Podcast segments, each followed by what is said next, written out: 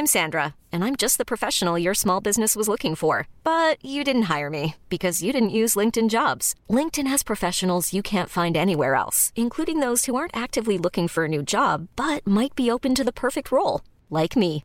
In a given month, over 70% of LinkedIn users don't visit other leading job sites. So if you're not looking on LinkedIn, you'll miss out on great candidates like Sandra. Start hiring professionals like a professional. Post your free job on linkedin.com/achieve today.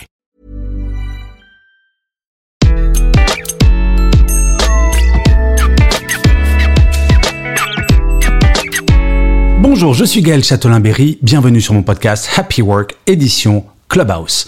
Cette semaine, pour le débat du jeudi à 18h, nous avons choisi, avec les spécialistes RH qui composent l'équipe de Happy Work, un sujet, je crois, très intéressant puisque nous allons parler de l'entretien d'embauche. Et oui, comment réussir un entretien d'embauche et comment réussir un entretien en général. Alors, nous avons toutes et tous eu des opinions assez différentes sur le sujet, mais je crois qu'au final, nous avons trouvé la solution et nous allons vous donner un certain nombre de bons conseils, je le crois. J'espère que vous passerez un aussi bon moment à écouter ce débat que nous avons eu à le faire.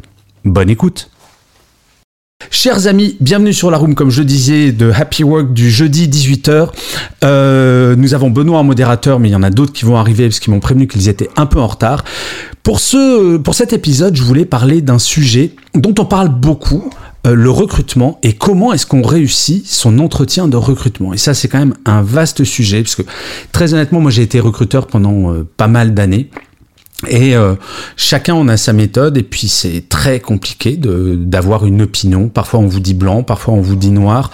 Et on va essayer bah, de se faire une opinion euh, un peu définitive ou en tout cas d'éclaircir certains points.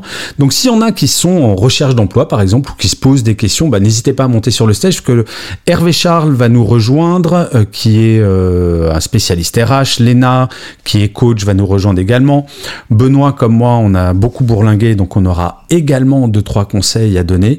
Mais n'hésitez pas à venir partager vos expériences, à poser vos questions sur cette grande question qui est réussir son entretien de recrutement. Alors, mon cher Benoît, celui que j'appelle l'homme aux 10 000 métiers, je rajoute 1000 ou 2000 métiers à chaque fois, est-ce que tu peux te présenter rapidement et euh, nous dire euh, ce que t'évoque cette question de l'entretien de recrutement? Alors bonjour à tous, Benoît Panidis, je suis, euh, je travaille dans le monde automobile, mais j'ai eu, comme tu l'as dit toi-même, plusieurs vies. Euh, j'ai passé du sport au monde du tourisme, en France, à l'étranger, puis je suis revenu dans, dans le monde du commerce euh, à divers euh, niveaux. Euh, Qu'est-ce qu'évoque l'entretien de recrutement? Mais j'en ai fait pas mal en fait. C'est-à-dire j'en ai fait, pour avoir changé plusieurs fois de métier, j'ai été candidat à de multiples reprises. Et à mon début de carrière et à différents postes, j'ai fait passer aussi des entretiens de recrutement. Euh, ça m'évoque quoi? Ça m'évoque essentiellement un moment euh, euh, sur lequel on doit être bien focus sur l'instant et avoir une connexion sans artifice avec la personne qui est en face pour définir au mieux ce qu'il attend du candidat, ce qu'il attend de ma personne et si on trouve effectivement euh, une adéquation à travailler ensemble. Et notamment que ce soit humainement, euh, le poste, est-ce que avec une meilleure définition, ben, je comprends mieux ce qui est attendu et est-ce que j'y colle ou pas, euh, et après la projection qu'il peut y avoir derrière. Voilà. Ouais, c'est la notion d'empathie. Je pense qu'on va, on va y revenir sur cette notion de, de faire preuve d'empathie quand on est candidat face à la personne qui nous recrute. Ça, c'est, je pense, un sujet assez important. Notre ami Coach Lena nous a rejoint, euh, qui est modératrice euh, de Happy Work. Donc, euh, bienvenue, ma chère Lena. Donc, bah, comme d'habitude, est-ce que tu peux te présenter rapidement et répondre à la question, bah, qu'est-ce que ça t'évoque, la question de l'entretien de recrutement? Salut Lena. Salut, bonjour à tous. Comment et tu vas bien? Pour le retard. Bah, je vais bien forcément. Bon, tu sais que tu seras flagellé avec des orties fraîches comme tu es arrivé en retard. sais, Ouais, je ouais, sais.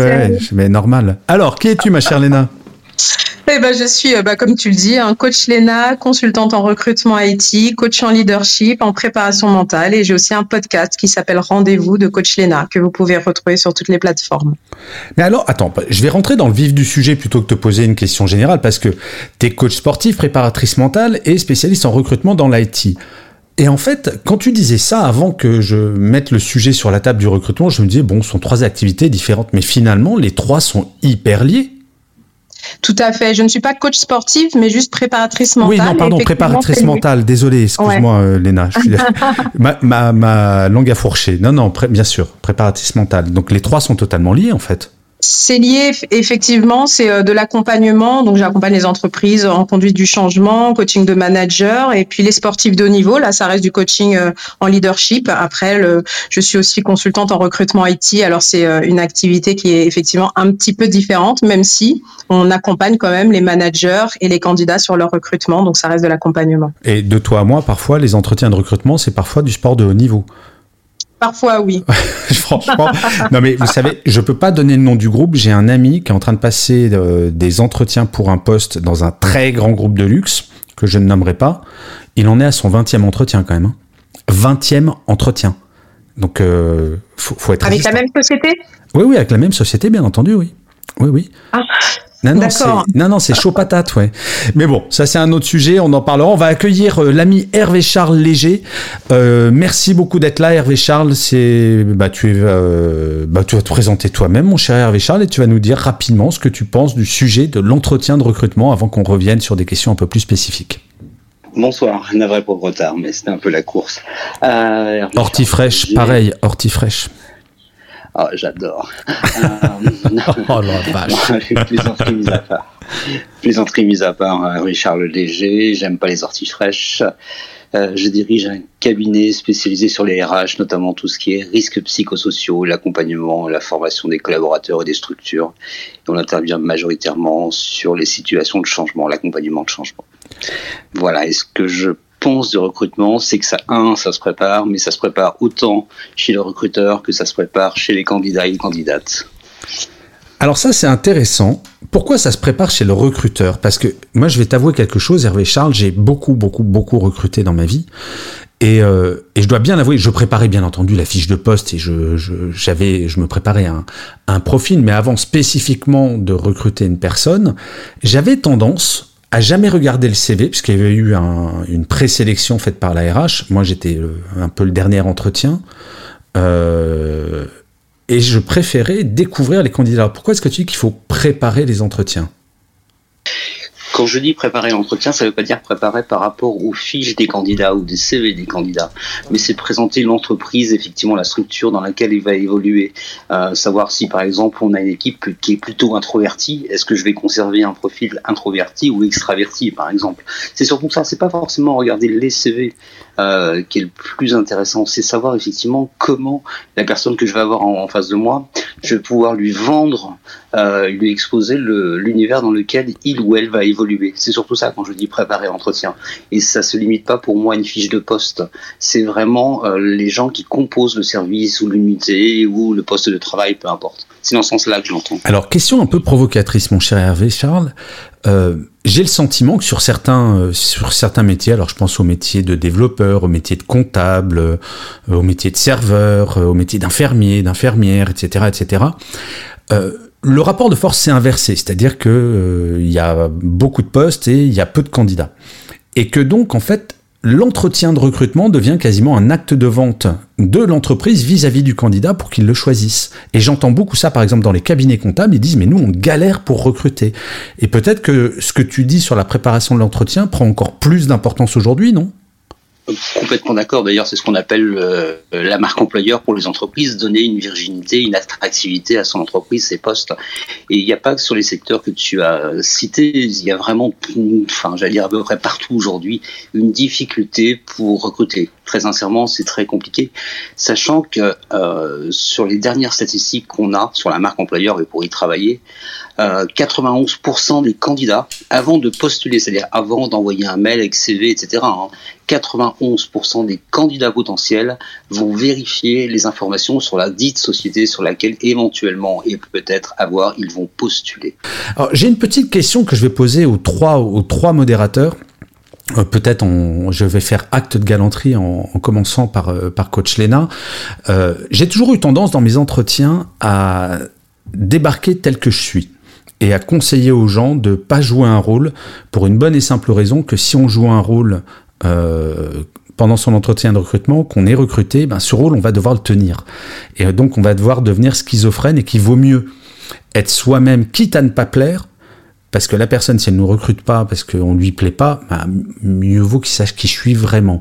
Donc, est-ce qu'il faut jouer un rôle, coach Lena, quand on passe un entretien de recrutement? Est-ce qu'il faut rentrer dans le moule, quitte à passer pour une tarte? Très bonne question, mais non, effectivement, tu as tout à fait raison. Il faut, euh, il faut venir en étant soi-même, surtout ne pas jouer un rôle.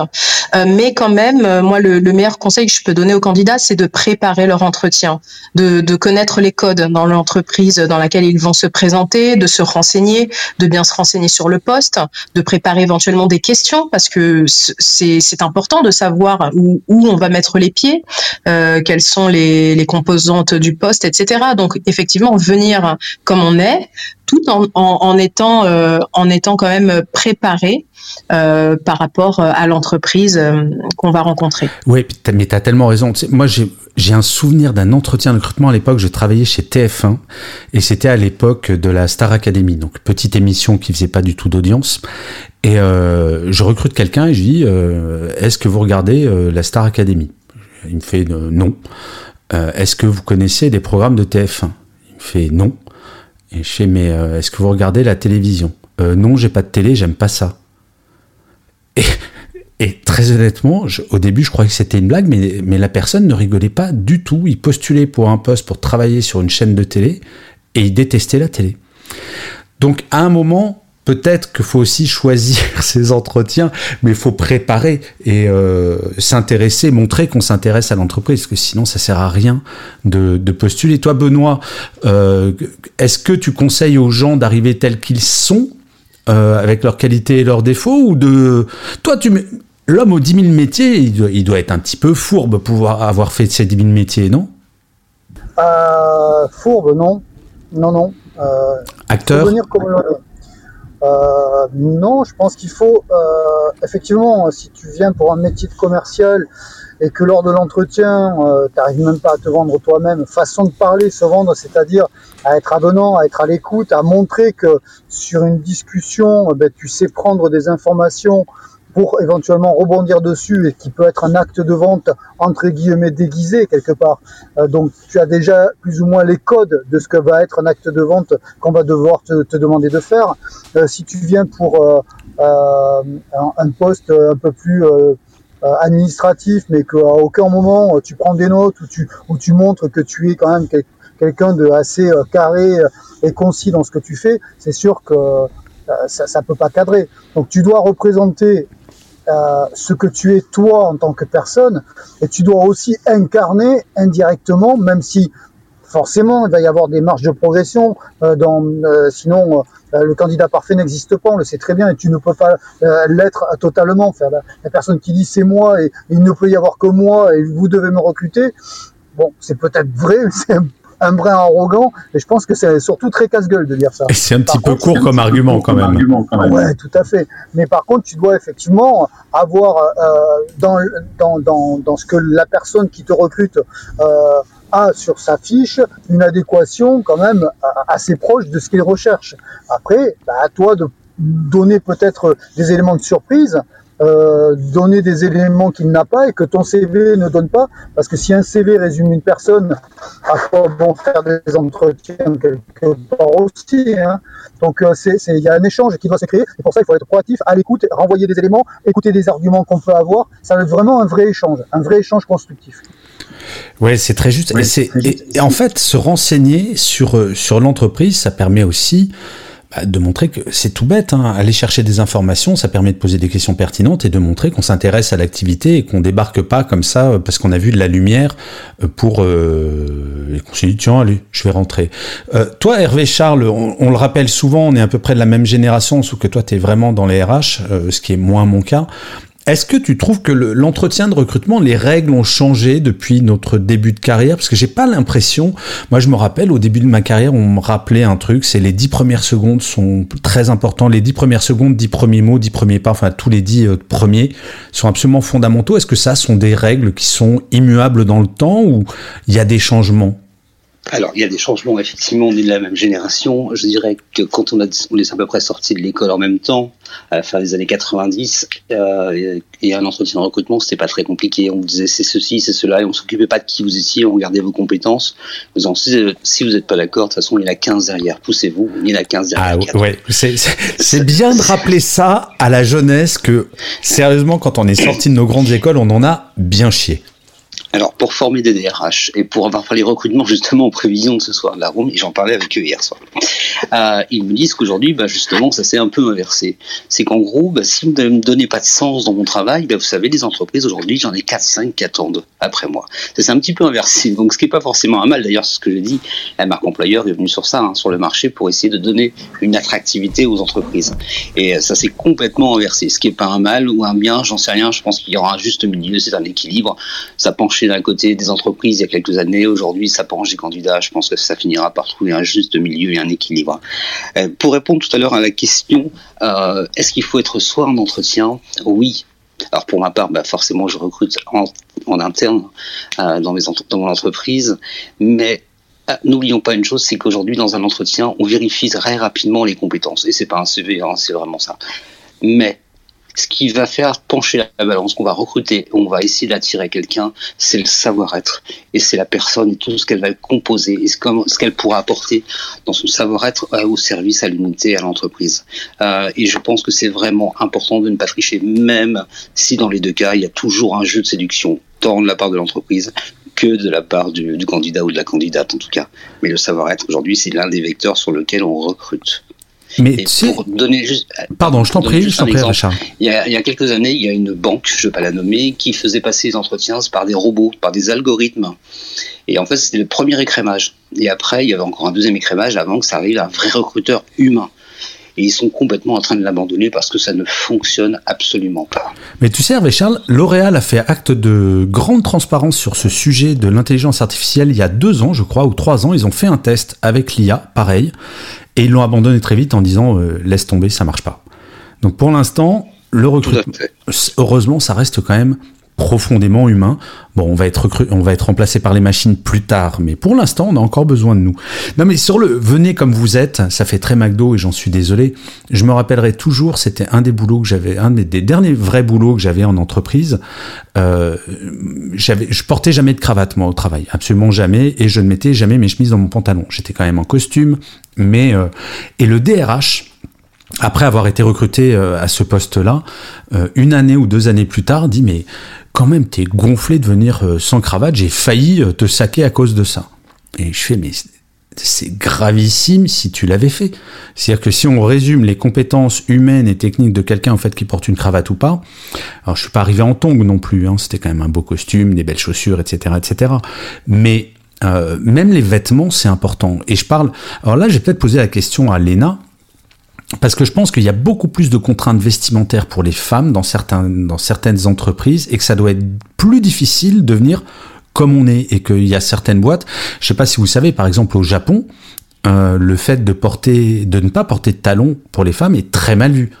Et il y a même le ministre de la Santé japonais qui a rappelé que, bien entendu, donc là, mesdames, préparez-vous à la déclaration, parce que c'est, je pense que ça va vous faire plaisir. Le ministre de la Santé a déclaré que porter des talons était bon pour le dos. Euh, donc, est-ce que c'est pas plus dur pour les femmes d'arriver comme elles sont, véritablement, Léna? C'est quoi ton regard là-dessus? Alors, sujet euh, très touchy, hein, surtout quand tu vois ma coupe de cheveux, qui n'a pas toujours joué en ma faveur. Bah, bah, elle, est, hyper discrète. Euh, voilà, elle n'a pas toujours joué en ma faveur, mais euh, mais je l'ai assumé.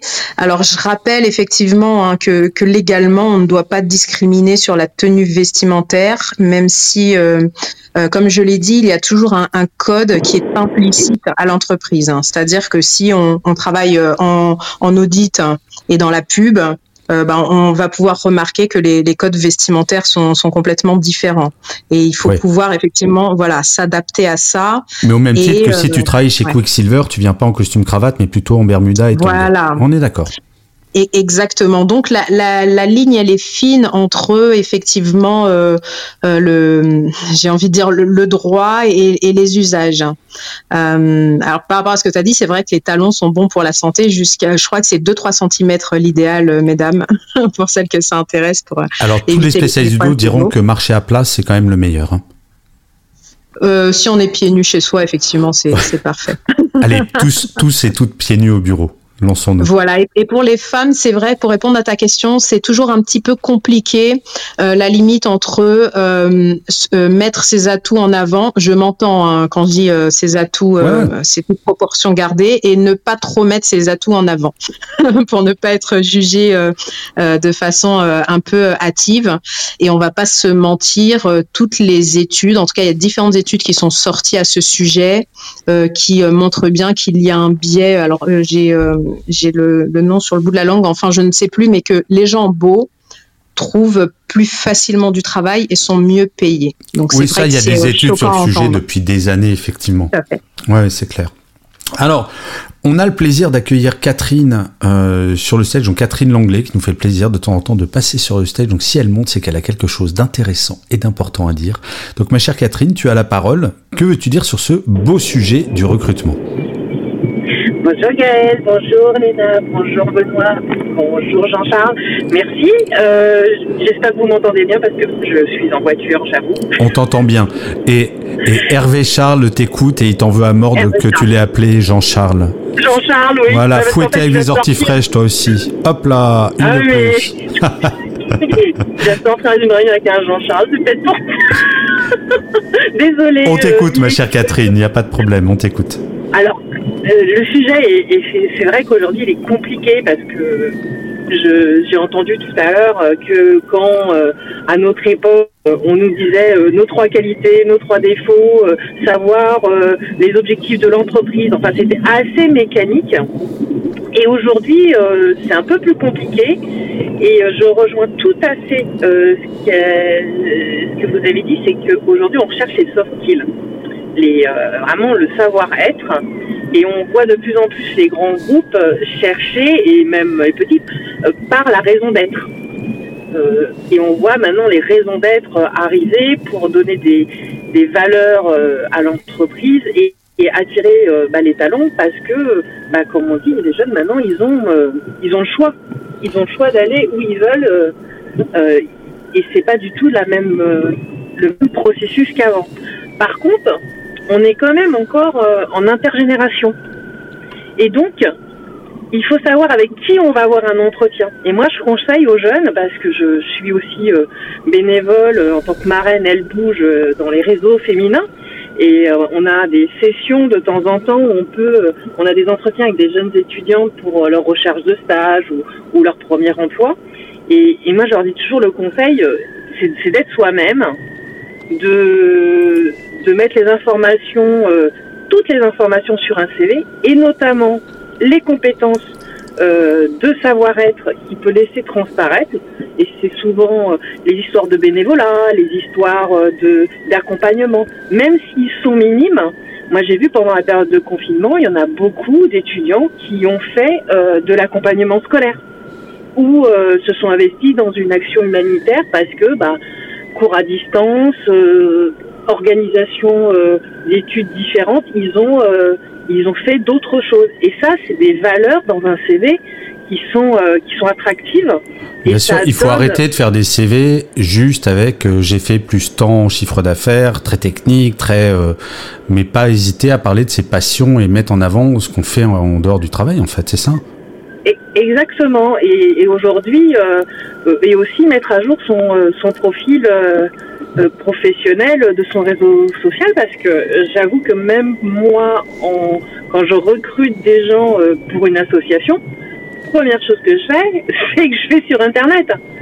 Et là, euh, s'il y a des photos un peu louches qui traînent, bah, ça donne la première impression. On a beau dire, mais la première impression, elle est là aujourd'hui. Et Catherine, merci beaucoup de rappeler ce point-là. Parce que effectivement, Euh, alors Catherine, pardon, parce qu'il y a quand même un, comme un bruit de petits robots derrière toi. Euh, donc si tu peux couper ton micro mm. quand les autres parlent, comme ça on échange, c'est beaucoup plus simple. Euh, tu as complètement raison, Catherine, sur le côté penser à faire le ménage sur ces réseaux.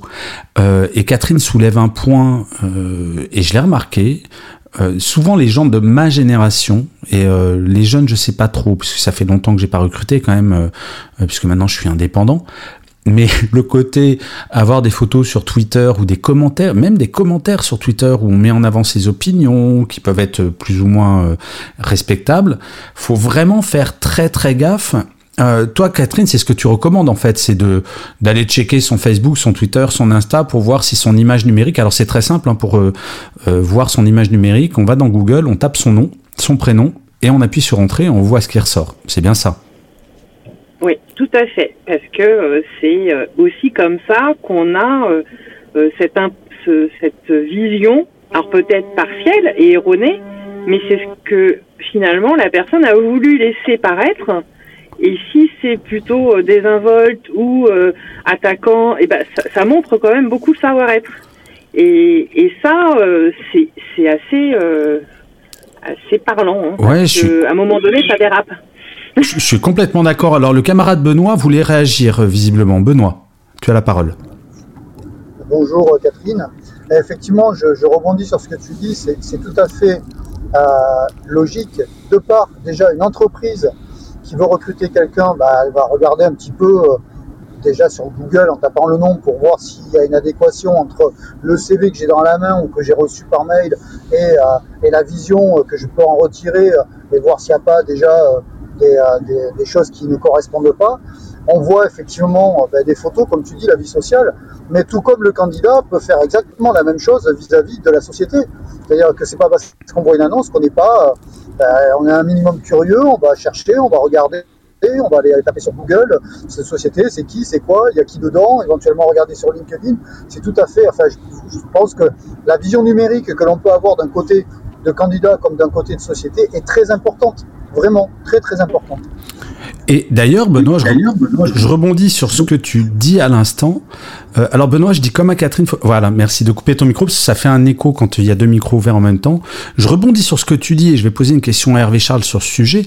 Il y a un site qui s'appelle Glassdoor, euh, Glass G-L-A-2-S et d'or comme d'or, D-O-O-R. Euh, où on peut aller voir les évaluations que les salariés les anciens salariés donnent des entreprises.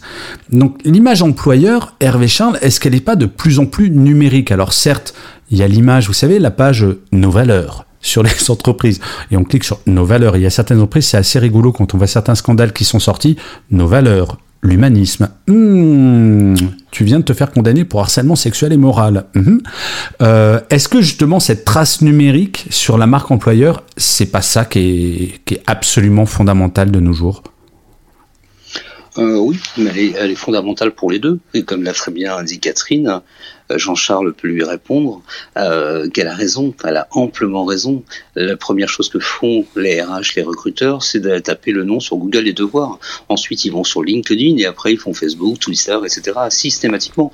Hum, ça, c'est obligatoire. Et les candidats, ce que je rappelais tout à l'heure, 91% des candidats euh, vont des recherches, Glassdoor en fait partie, mais font des recherches effectivement sur la moralité, sur le sens, sur les valeurs partagées par l'entreprise et pas simplement sur leur site internet, hein, on est bien d'accord, où effectivement quelqu'un qui peut avoir été euh, condamné pour harcèlement moral va pas le mettre sur son site en disant condamnation, etc. Bien évidemment que non.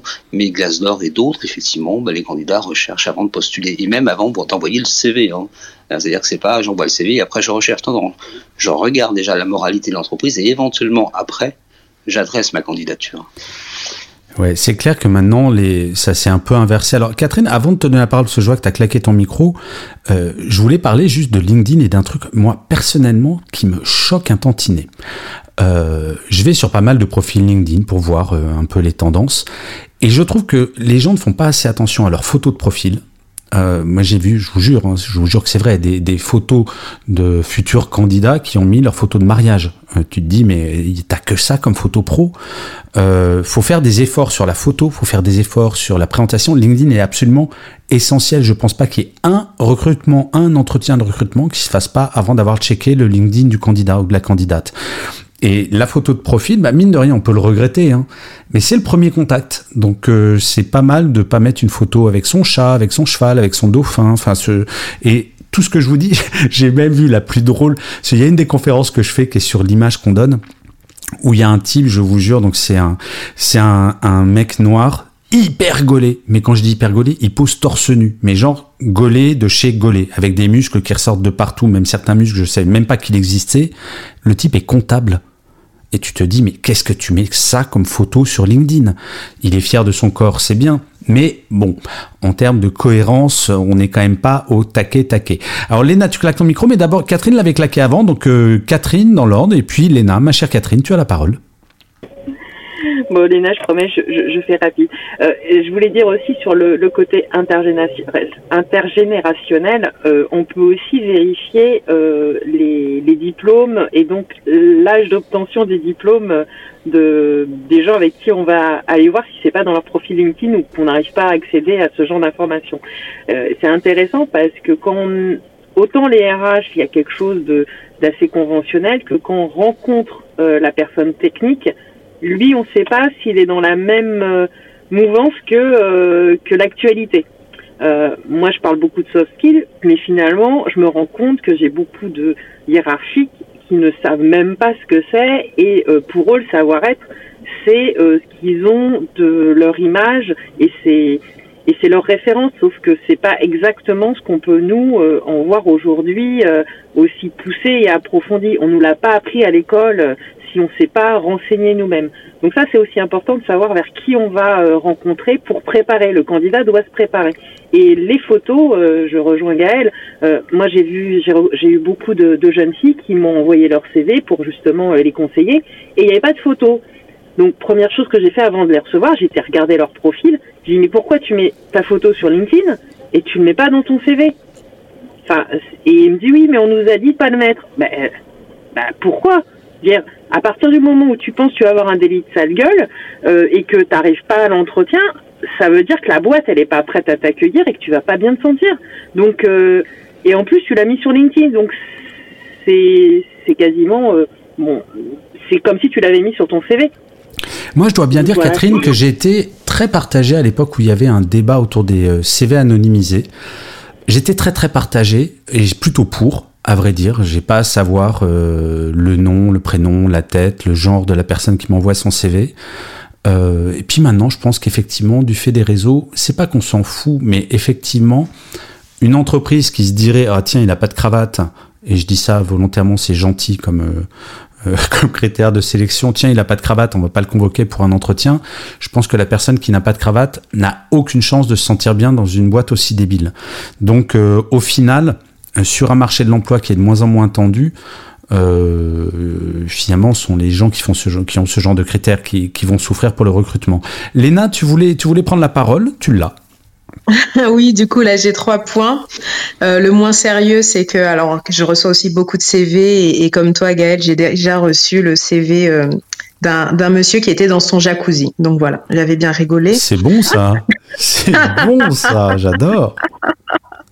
Le, deuxième point, alors en général, je suis toujours euh, d'accord avec Catherine. Euh, là, pour le coup, euh, moi, je ne mets pas de, enfin, quand j'étais salarié en recherche, je ne mettais pas de photos sur un CV et je déconseille en tout cas de le faire. Ah, c'est marrant parce que moi, je suis plutôt d'accord avec Catherine. Alors, dis-nous tes arguments, Léna. Euh, bah parce que justement, peut-être qu'on se croit euh, bien, qu'on pense qu'on est, on a mis son meilleur profil et, euh, et ce n'est pas le cas. sur une photo, on, peut dégager quelque chose que peut-être on ne va pas dégager en vrai. Que, enfin, il y a tellement de, de, points subjectifs que moi je pense que si on peut éliminer euh, tout ce qui peut nous, nous empêcher, ne serait-ce que d'avoir accès à l'entretien, mieux vaut le faire. Alors, euh, je prêche le faux pour avoir le vrai, ma chère Léna. Dans un monde d'images tel que le nôtre aujourd'hui, dans un monde de réseaux sociaux poussés à l'extrême, euh, enfin à l'extrême, peut-être qu'on n'est pas encore à l'extrême, peut-être qu'on va aller encore plus loin, est-ce que tu crois pas qu'un recruteur euh, qui reçoit allez, je, je pense pas, j'ai pas de statistiques, mais je pense pas me tromper. Sur 100 CV, il y en a, allez, 10 où il n'y a pas de photo. 90 en ont. Est-ce qu'il va pas y avoir un soupçon sur les 10 de dire oula, il n'y a pas de photo, c'est dire qu'il a quelque chose à cacher? C'est dangereux quand même comme jeu, je trouve. Oh, bah, Moi, dans mon activité, en tout cas, je ne fais pas du tout de distinction et je propose euh, sans problème à mes clients euh, des CV sans photo. il y a d'ailleurs des candidats qui sont assez euh, ou malins ou intelligents, je ne sais pas quel adjectif utiliser, pour ne pas laisser de traces sur Internet. Alors, est-ce que c'est, est-ce que ça dépend pas aussi du métier? Parce que toi, tu recrutes dans l'IT. Honnêtement, moi, un commercial ou une commerciale qui mettrait pas sa photo sur son CV, pas que je trouverais ça louche, mais je me dirais, mais attends, il va être en représentation permanente, il veut pas se représenter. Honnêtement, je, je grossis très volontairement, Léna, tu commences à me connaître, mais est-ce que notre marque, est-ce qu'on n'a pas tous les deux raisons Ça dépend du métier, fondamentalement. Si on a un métier d'image, euh, bah, d'image dans la mode, si on travaille dans la mode pour du mannequinat, euh, c'est absolument indispensable. commercial en photocopieur, pour moi, c'est un métier. Mais je, ça a été bah, mon métier en début de carrière. Là, hein je pense que l'entretien est là pour ça, pour, euh, pour rencontrer la personne. Et, en tout cas, si on discrimine, en tout cas légalement, la photo n'est pas du tout obligatoire. Ça, on est d'accord. Bien sûr. Et si on discrimine sur ça, c'est assez dommage. Le dernier point que je voulais dire, parce que vous aviez dit, euh, Hervé Charles et toi, quelque chose de très intéressant par rapport au, fait de se renseigner sur des sites tels que Glassdoor, etc. Euh, moi, j'ai des candidats qui ont eu la très bonne idée euh, ou pas pour les entreprises, mais en tout cas, eux ont eu la très bonne idée de contacter directement des salariés euh, d'entreprises clientes euh, pour avoir un, feedback réel et ça a été un point positif pour eux. Ils, ils se sont renseignés un peu plus en profondeur sur, sur des projets et ça a été très bien vu en tout cas par, par le client. Donc euh, ça, peut être un tip, ça. Hyper intéressant, bien sûr. Voir des anciens salariés de l'entreprise aussi à contacter, et ça les réseaux sociaux permettent, et LinkedIn notamment, permettent de, le faire. Alors les amis modérateurs et Catherine, euh, en plus, j'ai une question à vous poser. Et euh, pour vous laisser le temps de la réflexion, je vais répondre à la question en premier, comme ça vous pourrez vous dire ah là Châtelain-Berry, il a encore des questions toutes pourries. Ma question c'est sur parce que là on est sur comment réussir son entretien de recrutement. Selon vous, l'erreur absolue à ne jamais faire. Alors, dans un entretien de recrutement. Alors moi, je vais répondre, euh, je vais commencer. C'est euh, de pas adapter son langage à la personne qui est en face. Je trouve que cette empathie du langage, elle est fondamentale. Il y a des gens qui ont des tics verbaux, qui parlent d'une certaine manière. Quelqu'un qui va parler de façon très empoulée, euh, c'est mieux de pas lui dire wesh wesh toutes les deux secondes. Euh, moi, j'ai eu des candidats comme ça qui, euh, qui me prenaient pour leur pote parce que j'étais dans les médias et que j'étais habillé plutôt cool, etc. C'est limite s'ils me tutoyaient pas dès la première rencontre. Donc je trouve que savoir s'adapter et avoir un effet miroir, je crois que c'est Benoît qui en parlait au tout début, pour moi, la plus grosse erreur dans un entretien de recrutement, c'est pas de pas s'adapter à son audience d'une certaine manière. Alors, en parlant, je suis en train de m'apercevoir que quand je disais venez comme vous êtes, je suis en train un peu de me contredire. Sauf que ça, c'est un truc que j'explique à mes enfants, c'est on doit avoir, en tant qu'être humain, plusieurs niveaux de langage en fonction de là où on est. On parle pas de la même manière à nos potes qu'à nos, qu'à nos boss en général. Donc voilà, pour moi, ça c'est la plus grosse erreur. Euh, je vais commencer par Benoît, parce que Benoît, ça fait longtemps qu'on n'a pas entendu ta jolie voix. Pour toi, la plus grosse erreur dans un entretien de recrutement, ça serait quoi? Euh, Ne pas écouter et répondre complètement à côté. enfin, tu as raison, euh, ne pas adapter son, son vocabulaire, je dirais, euh, tout en restant soi-même, bien sûr, mais ne pas adapter son vocabulaire et ne pas s'adapter, euh, ne serait-ce que déjà par, sa propre présentation à ce que le recruteur attend, euh, bien sûr que c'est l'erreur, à mon avis, ça ne va pas plus loin. Ça là, ça, ça, montre déjà que la personne, même s'il a les compétences, s'il n'est déjà pas capable de s'adapter à une personne face à lui, ça va être compliqué qu'il s'adapte à l'entreprise.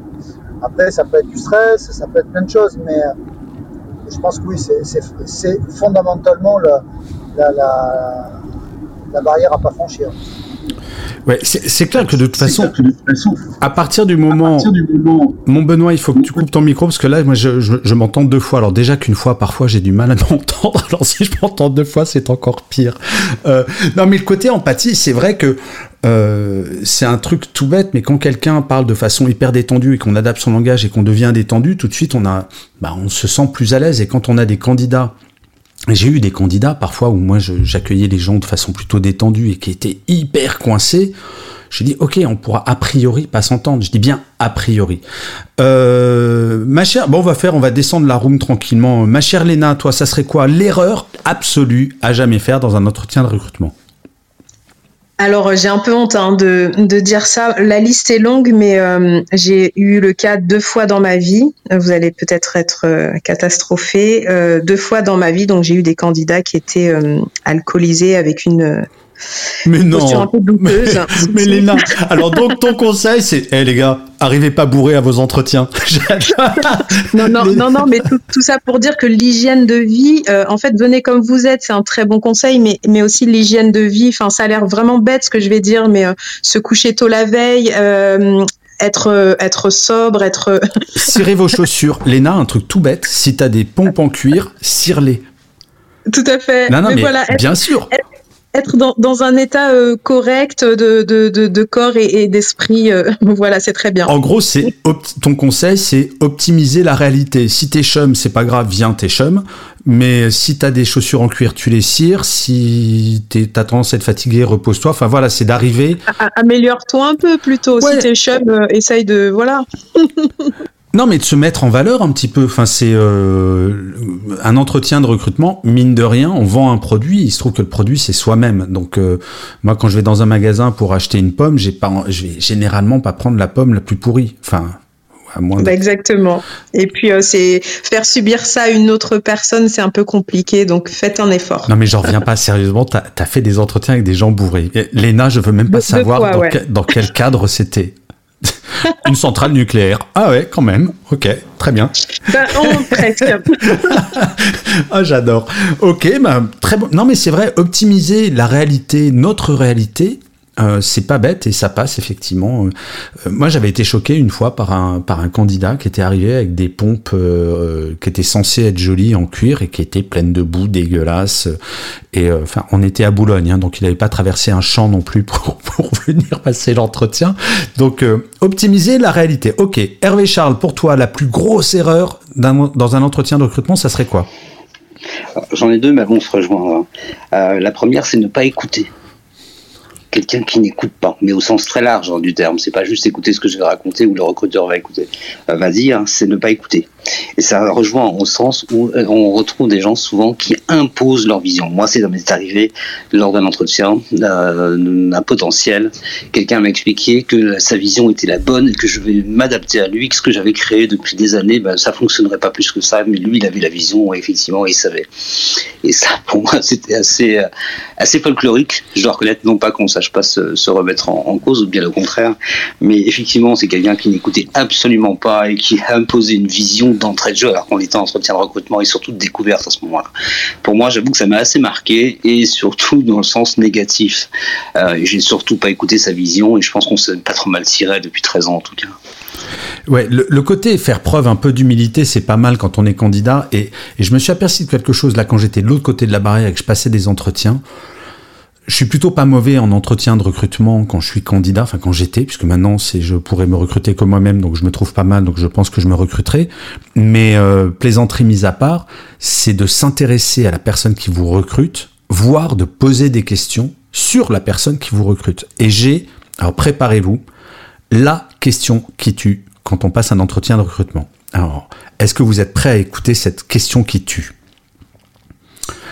Qui ne dit mot consent, donc vous allez avoir la question qui tue. Souvent, à une fin d'entretien, le recruteur va vous dire euh, Vous avez une question à me poser et euh, je sais pas vous, mais euh, moi j'étais un peu angoissé quand j'étais quand j'étais jeune je me dis oh putain il va me poser la question donc qu'est-ce que je vais poser comme question? Donc question bateau à deux balles oui quelle est votre stratégie à long terme? Enfin bref des trucs tout pourris jusqu'à ce que je découvre la question qui tue et la question qui tue est la suivante. C'est oui madame monsieur moi j'ai vraiment une question euh, j'aimerais savoir ce qui vous donne envie chaque matin de vous lever pour aller travailler et d'être enthousiaste. Qu'est-ce qui est motivant pour vous de travailler pour cette entreprise? Et je vous garantis que le fait que le candidat s'intéresse au recruteur, déjà c'est assez rare et c'est très agréable. Et j'ai rien inventé sur cette question, c'est qu'une fois une candidat qui m'a posé cette question et j'ai trouvé cette question tellement valorisante pour moi en tant que recruteur est tellement impliquante parce que finalement, quand on veut rentrer dans une entreprise, qu'est-ce qui nous intéresse de savoir qu'est-ce qui est motivant pour les gens qui y sont? Donc voilà, c'était la question qui tue. Mais on va revenir sur, euh, sur la question que je posais avant. Donc ma chère Catherine, quelle est l'erreur à ne pas faire quand on est quand on passe un entretien? Donc, est-ce que tu as pire que arriver ivre mort comme les candidats de l'ENA qui recrutent dans des boîtes de nuit, je pense?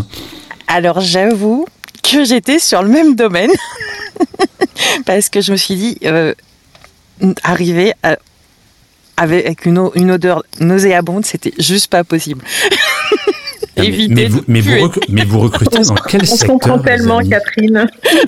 non, mais c'est en fait, ça, ça rejoint euh, tout le concept. Euh, euh, on vient comme on est, oui et non, parce qu'en fait, il faut savoir qu'un recrutement, c'est quand même jouer un rôle pour obtenir quelque chose. Comme tu dis, quand tu veux vendre quelque chose, tu vas l'embellir, tu vas mettre les plus beaux atouts devant.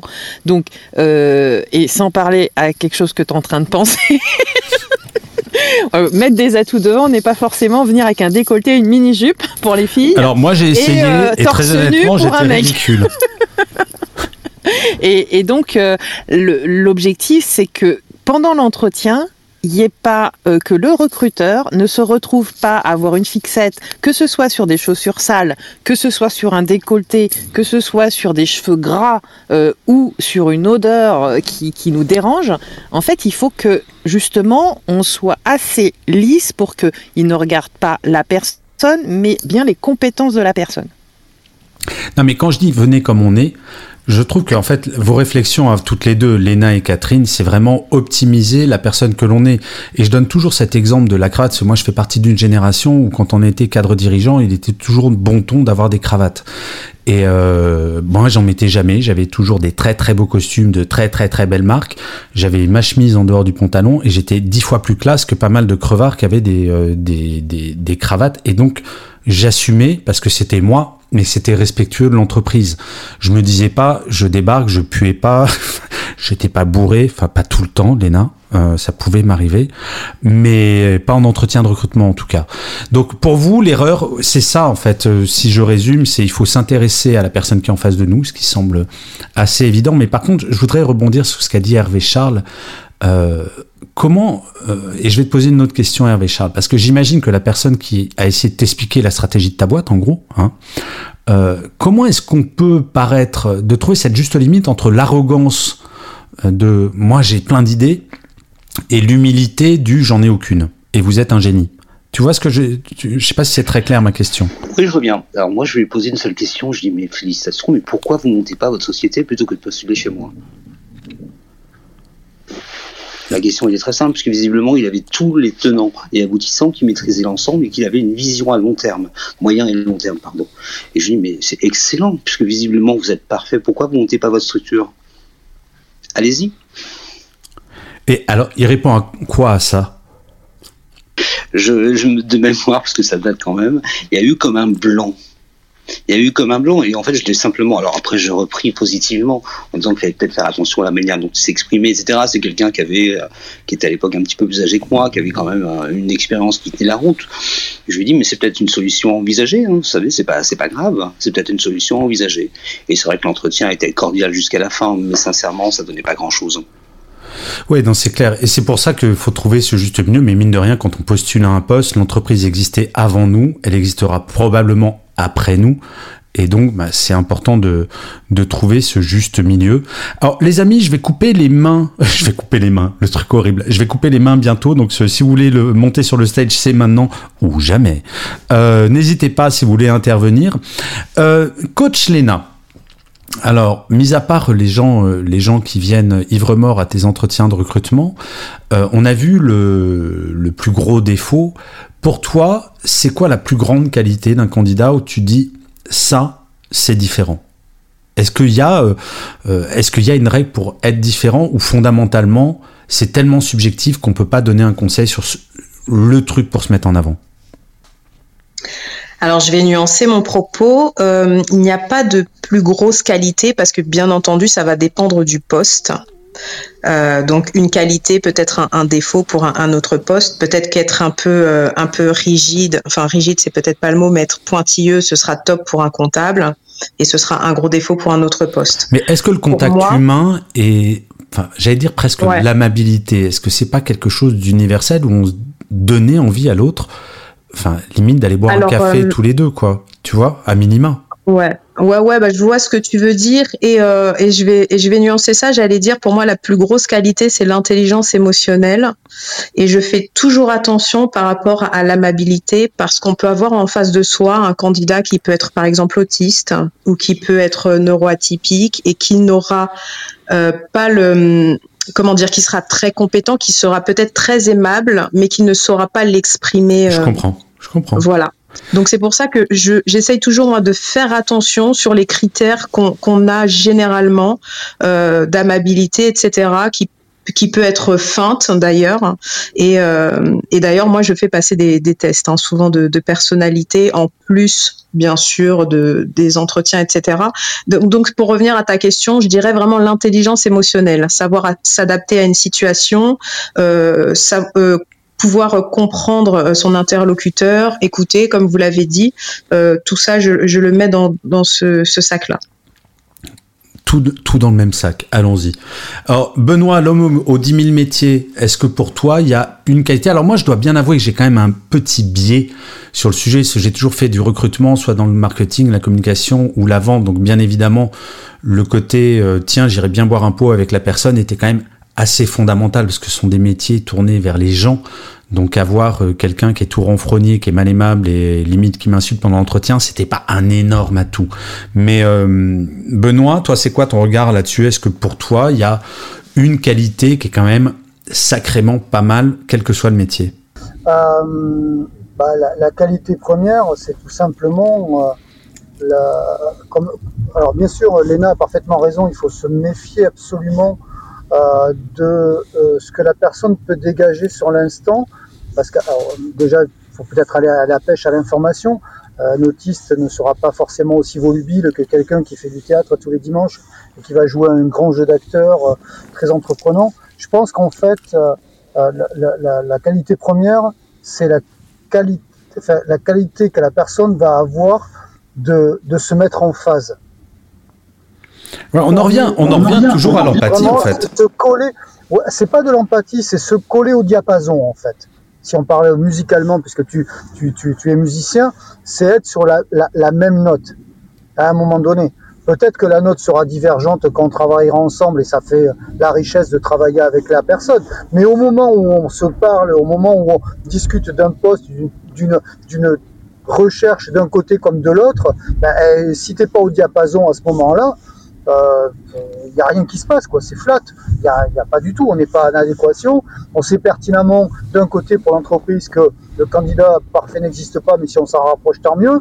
Et, et, pour celui qui recherche, euh, euh enfin, qui postule, Bon, mais voilà, l'entreprise parfaite où tout le monde est super content et tout le monde est super payé et il n'y a aucune problématique et tout le monde arrive avec le smile et on va gagner des millions si c'est l'argent qui prime ou je vais avoir le job de mes rêves. Bon, ben oui, peut-être, mais ignorer le fait qu'il y aura des difficultés, c'est vivre dans un monde de, de bisounours. Ça n'existe pas non plus. On n'est pas forcément obligé de parler de choses négatives, mais par contre, être au diapason de l'écoute et, et, et sentir que dans le regard, dans l'attitude, dans tout, ouais, si on bosse ensemble, ben, au moins, ouais, il y a vraiment un intérêt commun de le faire. Mais moi, ça, c'est une qualité, arriver à faire passer ça. Bien sûr, mais euh, je rebondis sur ce que tu dis, Benoît, parce que en vous entendant euh, toutes et tous la parler, je me dis, il y a quand même une qualité que j'adorais chez certains candidats, c'était leur capacité à tout ramener à l'entreprise ou à son interlocuteur. En l'occurrence, c'était moi, puisque j'étais en tant que, que, recruteur. Si je pose une question, par exemple, à un candidat, euh, je lui dis, est-ce que vous êtes quelqu'un de créatif? Question bateau. Et euh, la personne dit ouais moi je suis super créatif et d'ailleurs bah voilà j'ai fait ça ça ça et il s'arrête là. Bon, ok, super.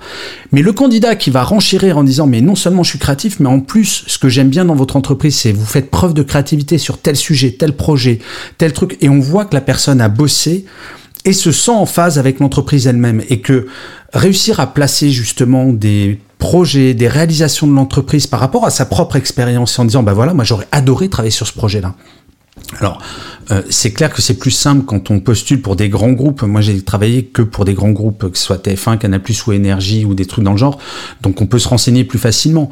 Mais je pardonnais quasiment pas. Je vous parlais tout à l'heure du candidat qui regardait pas la télé et qui postulait chez TF1. Bon, ça, c'est vraiment chelou. Mais par contre, de réussir à, parler de projets un peu plus précis et de dire, bah voilà, c'est en phase, votre entreprise est en phase avec moi et ce poste est en phase avec moi parce que justement je me suis renseigné. Je trouve que ça c'est une sacrée qualité de, montrer qu'on a vraiment préparé. Alors avant de faire le tour de table de fin, Hervé Charles, je crois que je t'ai pas demandé la qualité, euh, qui tue. Euh, alors effectivement, ça, ça rejoint un petit peu tout ce que j'ai entendu tout à l'heure, sachant qu'effectivement, il y a une partie de subjectivité, ça va dépendre de la fonction à titre personnel, j'aime les gens qui osent. J'aime les gens qui me surprennent. C'est ça en fait. J'ai besoin qu'on me surprenne et qu'on ose. Même si on est à côté de la plaque, c'est pas très grave. Ça Mais j'ai tellement de blagues pourries qui me viennent à l'esprit, euh, camarade. Oui. et eh ben je vais te donner quelque chose qui, parce qu'en fait je l'ai fait à titre individuel. Euh, au tout début de ma carrière, j'ai travaillé pour un groupe, les PLG, Pompes Général, donc c'est pas très joyeux. Et je me souviens, j'avais un recruteur. Ouais, c'est ça. Et ben c'est là pourtant où j'ai énormément appris et je le remercierai jamais autant. Euh, et je me souviens, j'avais un recruteur qui était face à moi, qui me tend une feuille blanche, mais en me fixant bien, il me dit euh, Expliquez-moi pourquoi vous travaillez, vous voulez travailler au compte funèbre.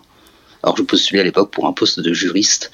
Je me souviens, je ne sais pas d'où c'est venu, j'ai pris la feuille, j'ai tiré un grand trait, j'ai dit écoutez, si vos services sont compétents, on manquera jamais de matières premières. Et, ça l'a scotché. Et je me suis dit, oui, je sais. mais non, c'est pas l'horreur. Mais je sais, c'est du second degré, du troisième, du quatrième, mais c'est pas très grave.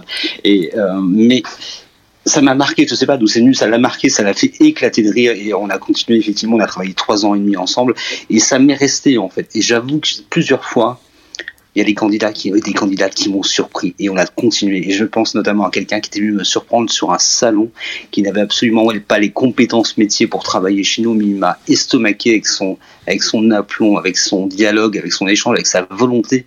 J'ai dit banco, on verra bien. Et je l'ai jamais regretté depuis huit ans. Et j'aime ces gens effectivement qui osent, parce qu'on peut se tromper, mais c'est pas grave si on se trompe. Ouais, mais, c'est tellement vrai. En fait, Hervé Charles, je vais, et tu me corriges si je dis une bêtise, mais faire passer des entretiens de recrutement, au final, c'est un peu, pardonnez-moi, pardonnez-moi le mot, chiant. C'est très répétitif, enfin, c'est saoulant. Et d'avoir effectivement. Mais non, elle. Oh, Léna, quand même, c'est quand tu dois recevoir 10, 15 candidats et que les trois quarts ils te répètent la même chose, à un moment tu dis, hé les gars, faites preuve d'originalité quand même. Et c'est vrai que le côté se différencier soit en faisant de l'humour, alors c'est, comme le dit Hervé Charles, c'est risqué. Mais au moins, on marque le, le recruteur dit ah ouais lui je me rappelle il m'a fait marrer ou alors il m'a raconté quelque chose qui m'a étonné donc euh, essayer la surprise c'est pas mal alors les amis vous me connaissez je suis une sorte d'hystérique de l'horaire, et non pas de l'horreur, je, répète, de l'horaire, A-I-R-E à la fin. Et donc, bah, on arrive vers la fin de la room, donc bah, je vais vous demander un petit mot de conclusion. Donc, Catherine, tu n'es pas modératrice, mais c'est tout comme tu fais partie de la famille, tu le sais bien, donc je vais te demander ton petit mot de conclusion sur, euh, cette room consacrée à l'entretien de recrutement. Alors, peut-être juste avant euh, des mots de conclusion, je voulais vous annoncer que quand même, j'ai préparé la room de la semaine prochaine, qui sera la dernière room de l'année, puisque je pense que je vais faire une pause quand même entre Noël et le jour de l'an.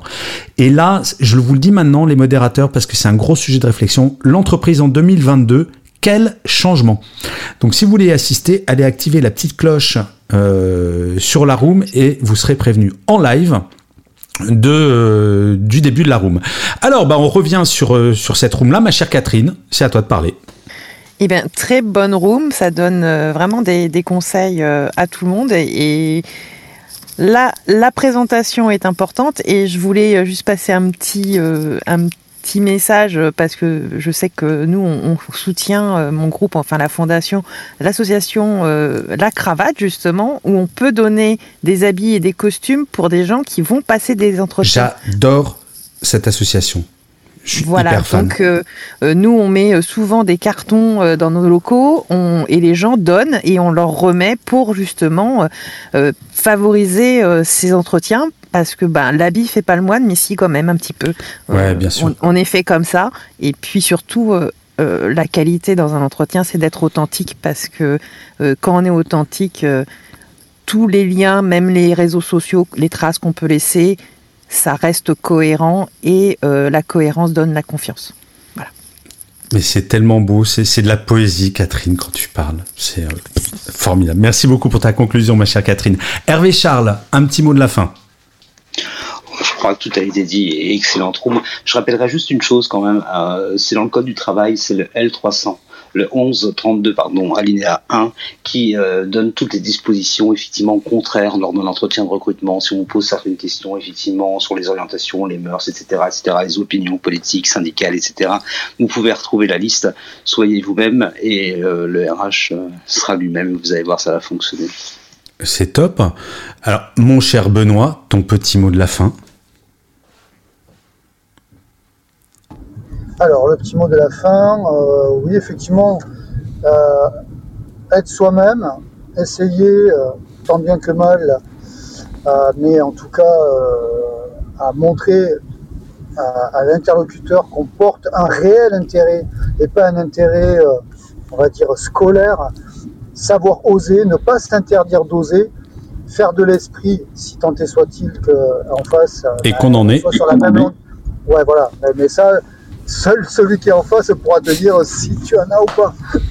c'est le propre en fait de, de, l'esprit, c'est que même les grands humoristes des fois font des blagues et ça tombe à plat. Malheureusement, quand ça tombe à plat, faut pas s'étonner qu'on soit pas recruté, mais des fois ça peut marcher. Voilà. Sur un malentendu, hein, comme disait l'autre. C'est marrant parce que j'en ai parlé aujourd'hui euh, de ta référence culturelle à Michel Blanc. Et effectivement, on ne sait jamais sur un malentendu, ça peut marcher. Mais bon, mieux vaut pas compter sur malentendu, parce c'est on peut quand même un peu se planter parfois. Euh, juste, je vous engage à re-regarder le look de Michel Blanc avec un masque euh, pendant les bronzés fonds du ski. C'est toujours un bon kiff. Si jamais vous avez une baisse de morale, tout de suite, ça vous refoule la patate, ça vous renarcissise. C'est vachement bon. Bah, merci Benoît pour ton mot de conclusion et on va finir last but not least, Coach Lena. Euh, ton mot de conclusion. Alors, trois mots, trois conseils très rapides. Le premier, restez vous-même, soyez naturel. Le deuxième, quand même, préparez-vous, entraînez-vous, entraînez-vous, entraînez-vous. Et le troisième, euh, bah, vous ne jouez pas votre vie. Donc, euh, pas de pression. Si euh, cet entretien ne fonctionne pas, eh ben, ce sera un autre. Eh bien, merci beaucoup parce que je trouve que cette conclusion, elle est bien et merci, euh, merci au modérateur, merci à Catherine de ces mots de conclusion. Mais c'est important de rappeler ça, c'est qu'on a un pouvoir quand on est candidat. Faut jamais oublier que euh, si l'entreprise veut nous recruter, c'est qu'éventuellement ils ont un besoin. Et donc, ils ont besoin de nous. Donc, on a le droit d'être exigeant, on a le droit d'être nous, on a le droit de dire non, on a le droit de poser des questions, et surtout, on a le droit d'avoir un taf qui nous plaît. Et plus ça va aller, alors je veux pas faire, enfin si je suis obligé de faire le vieux con, mais on le rappelait avec Hervé Charles, on est les deux, on est les deux vieux cons de la room, donc on va assumer. Euh, ouais, moi j'ai commencé ma carrière, je sortais d'une des plus grandes écoles de commerce de France, j'ai commencé en vendant du photocopieur parce qu'il n'y avait pas de boulot dans le marketing. Bah je l'ai fait et puis il n'y avait pas de problème. Maintenant c'est plus le cas. Donc quand vous êtes candidat, si vous avez moins de 40 ans, oui, quand tu as plus de 40 ans, tu es senior. C'est le, le truc un peu terrible, mais ça va s'améliorer avec le temps. Bref, soyez vous-même, euh, ne faites pas de concessions. Le, trouver un boulot, c'est comme trouver un amoureux ou une amoureuse. Faut pas faire de compromis parce que si on fait un compromis, ça pète à la gueule à un moment ou un autre. Si on se dit non, mais ça, c'est, il est pas très éthique mon manager, mais ça va pas me gêner. Ouais, c'est ça. C'est comme, euh, c'est comme dire euh, ouais, mon mec il rote en permanence, ça me dérange pas. Ouais, mais à un moment ça devient saoulant. Il faut faire attention aux défauts et pas faire de compromis. Je parle sous le contrôle des, des coachs et spécialistes RH. Si jamais vous n'êtes pas d'accord avec ce que je dis, ça sera votre dernier mot. Mais je pense que faut faire attention au choix qu'on fait de son recruteur. On doit choisir également. Le choix n'est pas unilatéral, mais il devient de plus en plus bilatéral. Et c'est tant mieux les amis. Réjouissons-nous que ça soit de plus en plus difficile de recruter, bah parce que ça va dans le sens du bien-être au travail de tout le monde et dans le sens de l'efficacité, de la loyauté, de la créativité, de tous les mots en T qu'on peut imaginer, mais en tout cas que des mots chouettes. Les amis, je parle de plus en plus, donc je vais me détendre, je vais me calmer. C'est la fin de la journée. Il ne me reste plus qu'à vous remercier un million de fois d'avoir assisté à cette room. Je vous rappelle qu'elle est en replay à partir de samedi matin sur euh, toutes les plateformes Apple, Spotify, Deezer, euh, Castbox, enfin Podcast Addict, absolument toutes les plateformes. Vous êtes de plus en plus nombreux à les réécouter. Donc je donnais le chiffre, les modos, vous étiez pas là, mais l'épisode de la semaine dernière a été réécouté par plus de 2000 personnes et ça continue. Juste pour information, les modérateurs, on a le premier épisode d'une room qui a passé les 5000 réécoutes. C'était une room d'il y a trois mois, donc deux ou trois mois. Donc voilà, donc euh, je suis très fier du taf qu'on fait ensemble, les modérateurs. Je suis très flatté que vous ayez été là, les amis, dans l'audience. Euh, je suis très fier que Catherine soit montée sur, euh, sur le stage pour, pour parler avec nous. Et je vais me taire parce que sinon je vais parler encore pendant une heure.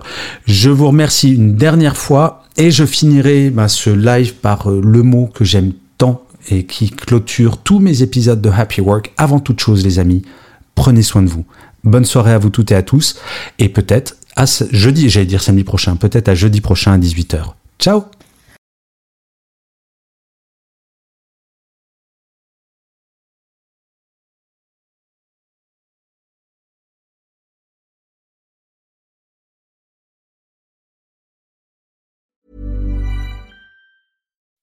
When you make decisions for your company, you look for the no-brainers. If you have a lot of mailing to do, stamps.com is the ultimate no-brainer. Use the Stamps.com mobile app to mail everything you need to keep your business running with up to 89% off USPS and UPS. Make the same no brainer decision as over 1 million other businesses with Stamps.com. Use code PROGRAM for a special offer. That's Stamps.com code PROGRAM.